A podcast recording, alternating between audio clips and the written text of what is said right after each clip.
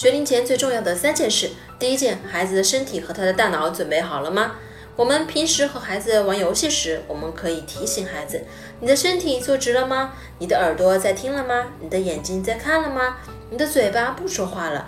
你的脑袋在思考了吗？我们要像这样在生活中一点一滴的去培养孩子。我们不可能指望一个放养了六年的孩子一上小学就马上变得自律起来。第二件事，学会负责。父母要明白自己和孩子的界限在哪里，要做到不越界、不包办，让孩子自己去收拾玩具，在家里做一些力所能及的家务。这些事情虽小，但是都是在培养孩子的责任感。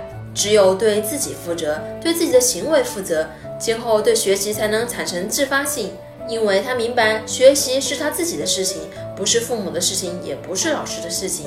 第三件事要学会尊重孩子，从上幼儿园开始才真正的接触了社会。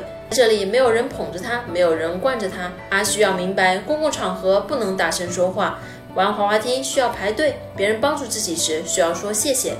让孩子学会基本的礼貌用语，是孩子融入社会的基础。